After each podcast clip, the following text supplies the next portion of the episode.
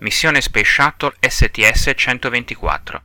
Cronologia della missione S T S centoventiquattro J uno Discovery alla Stazione Spaziale Internazionale. trentuno maggio duemilaotto, primo giorno di missione.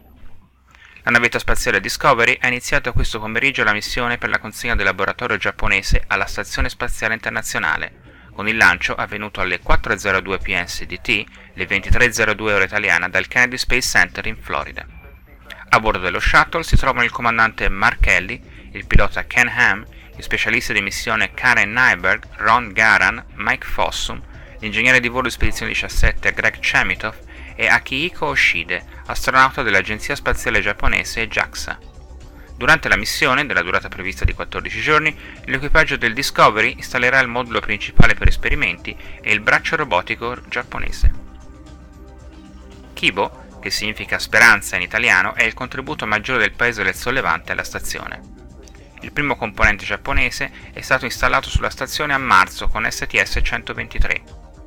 Kibo sarà il più grande laboratorio scientifico della stazione, quasi tre metri più lungo del laboratorio statunitense Destiny e ben quattro virgola venti metri del Columbus dell'Agenzia Spaziale Europea.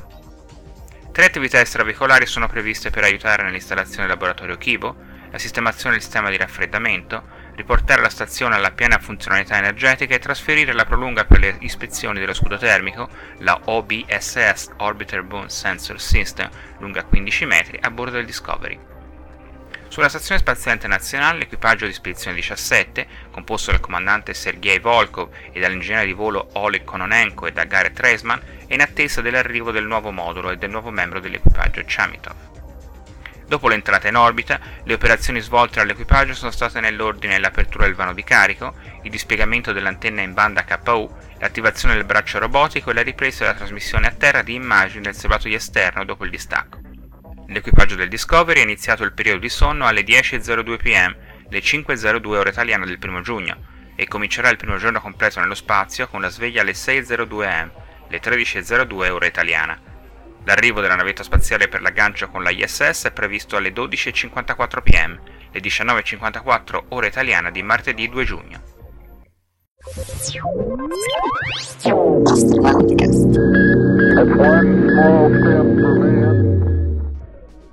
primo giugno duemilaotto, secondo giorno di missione. I sette membri della navetta spaziale Discovery hanno iniziato il loro primo giorno completo nello spazio questa mattina con la sveglia alle sette e zero due A M, le quattordici e zero due ora italiana, con Your Wildest Dream dei Moody Blues. La musica era dedicata al pilota Ken Ham.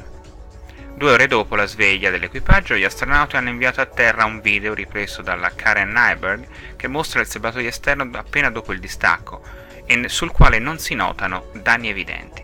Sia le foto che i video verranno esaminati attentamente nei prossimi giorni dagli analisti al Johnson Space Center di Houston. Le attività di oggi sono incentrate sull'ispezione dello scudo termico. Questa ispezione è stata limitata al solo utilizzo della telecamera piazzata alla fine del braccio robotico manovrato da Ham e dalla Nyberg. Questa ispezione viene di solito effettuata utilizzando l'O B S S, l'Orbiter Boom Sensor System, la speciale prolunga posta alla fine del braccio robotico è dotata di sofisticati sensori laser che permettono di scoprire il più piccolo danno. Questa volta, a causa delle dimensioni del laboratorio Kibo, Discovery non ha potuto imbarcare il suo O B S S. Durante l'ultima missione Shuttle, la S T S centoventitré, Endeavour ha lasciato sulla stazione il suo O B S S dopo aver eseguito la sua ultima ispezione. Discovery recupererà quello O B S S e lo utilizzerà per eseguire un'ispezione più dettagliata il settimo giorno di missione. Poi Discovery riporterà l'O B S S a casa quando la navetta rientrerà sulla Terra. Unica segnalazione durante l'ispezione di oggi è un piccolo lembo di copertura di un pod O M S trovato leggermente sollevato, ma di dimensioni tali da non destare preoccupazione. Fossum e Garan, con l'assistenza di Chamitoff, hanno trascorso parte della giornata controllando l'equipaggiamento che verrà da loro utilizzato durante le attività extraveicolari, E V A, previste durante la missione S T S centoventiquattro. Oggi è stata inoltre installata la telecamera di puntamento che viene utilizzata dallo shuttle durante l'avvicinamento e l'aggancio alla I S S. L'equipaggio ha inoltre esteso l'anello del sistema di aggancio dell'orbiter e condotto un controllo del sistema di manovra orbitale, O M S, Orbital Maneuvering System, posto sui pod prodieri. Durante il lancio del Discovery c'è stata una perdita di elettronica del sistema secondario dell'attuatore per il movimento dell'O M S del pod sinistro. Quel motore O M S è ancora utilizzabile ma è stato posto in posizione di attesa e non vi sono al momento ripercussioni sulla missione. Lo shuttle ha condotto una serie di accensioni utilizzando gli O M S per rifinire l'approccio alla stazione e l'orbiter ha eseguito l'operazione normalmente. I controllori di volo continuano a esaminare il problema per determinare se trattasi di un guasto meccanico o di strumentazione. Sempre durante il lancio di ieri sono stati notati almeno cinque distacchi di detriti dal serbatoio esterno e due di essi potrebbero aver colpito lo scudo termico inferiore della navetta. Fortunatamente sono tutti avvenuti dopo il distacco dei due booster e quindi in un momento poco pericoloso data la minore densità dell'aria. Prima di recarsi a dormire, alle nove e trentadue p m, le quattro e trentadue ore italiane del due giugno, tutto l'equipaggio ha partecipato a un evento mediatico rispondendo a una serie di domande dei giornalisti di Minneapolis e di Bryan, nel Texas.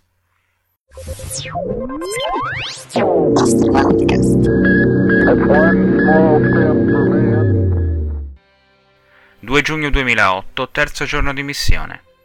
L'equipaggio è stato svegliato alle cinque e trentadue a m, le dodici e trentadue ora italiana, con il brano musicale Away From Home, eseguita da Jose Molina Serrano e dedicato allo specialista di missione Greg Chamitoff.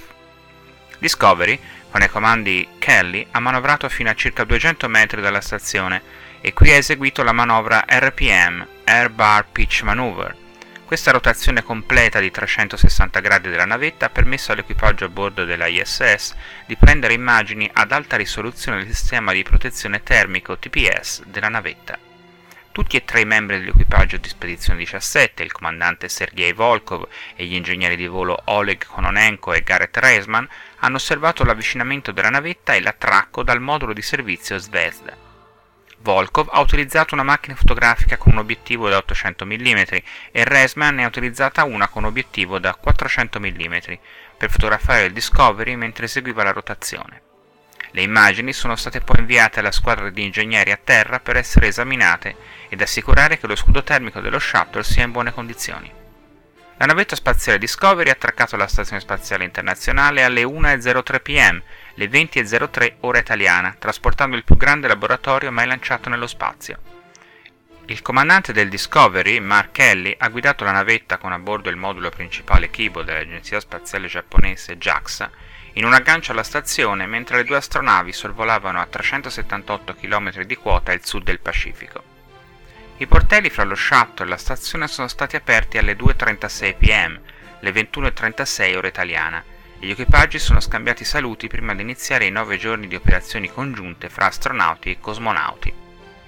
Una delle prime operazioni eseguite è stata il trasferimento delle tute spaziali e delle attrezzature per le passeggiate spaziali di Fossum e Garan.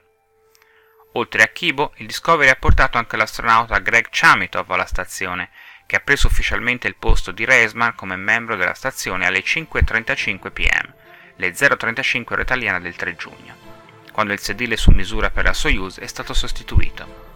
Reisman, ora ufficialmente specialista di missione della navetta, rientrerà sulla Terra dopo oltre tre mesi sulla stazione.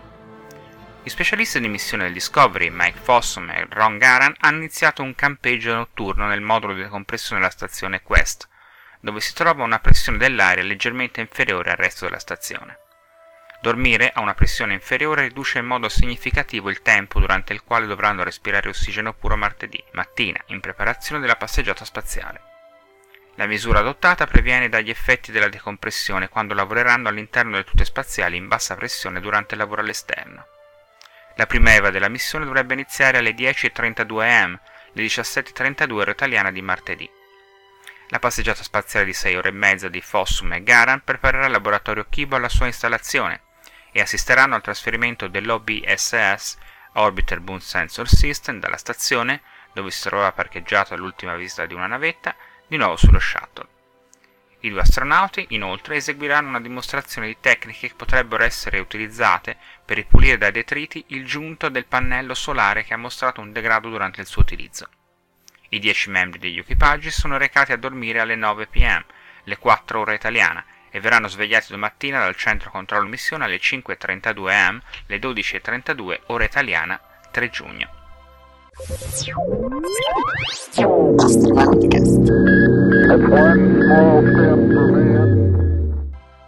tre giugno duemilaotto, quarto giorno di missione. L'equipaggio della navetta è stato svegliato questa mattina alle cinque e trentadue M C D T, le dodici e trentadue ora italiana, con il brano musicale Hold Me With The Robot Arm, eseguita da Yusuke Hanawa. Il brano era dedicato all'astronauta dell'agenzia spaziale giapponese Akihiko Hoshide. Durante la notte gli specialisti di missione Mike Fossum e Ron Garan hanno dormito chiusi all'interno del modulo di decompressione Quest. La procedura è chiamata scherzosamente campeggio, in preparazione dell'attività extraveicolare che li attende oggi. Questa procedura serve per ripulire i loro corpi dall'azoto prima di indossare le tute spaziali. Infatti, dormire durante la notte a una pressione atmosferica più bassa riduce il tempo durante il quale sono costretti a respirare ossigeno puro mentre si preparano all'uscita. Con una stretta coreografia fra il lavoro degli astronauti e dei robot, è stato installato oggi il nuovo e più grande laboratorio della Stazione Spaziale Internazionale. L'astronauta dell'agenzia spaziale giapponese JAXA, Akihiko Hoshide, mentre aveva installato il laboratorio Kibo, notava: "Abbiamo una nuova speranza sulla Stazione Spaziale Internazionale". Kibo infatti significa speranza in giapponese. Utilizzando il braccio robotico della stazione, Hoshide e l'astronauta Karen Nyberg hanno iniziato l'estrazione del laboratorio dal vano di carico del Discovery alle tre e quarantanove p m, le ventidue e quarantanove ora italiana. Alle sei e zero uno p m, le una e zero uno ora italiana del quattro giugno, Kibo veniva accoppiato al nodo Harmony e la procedura era completata quarantuno minuti più tardi. Mercoledì l'equipaggio entrerà nel nuovo laboratorio. Durante l'attività extraveicolare durata sei ore e quarantotto minuti, Mike Fossum e Ron Garan hanno preparato il laboratorio Kibo per l'installazione sulla stazione, disconnettendo i cavi e rimuovendo le coperture di protezione, mentre era ancora nel vano di carico. Fossum e Garan hanno poi assistito al trasferimento dell'O B S S alla navetta della stazione, dove era stato riposto fin dall'ultima vista di uno shuttle.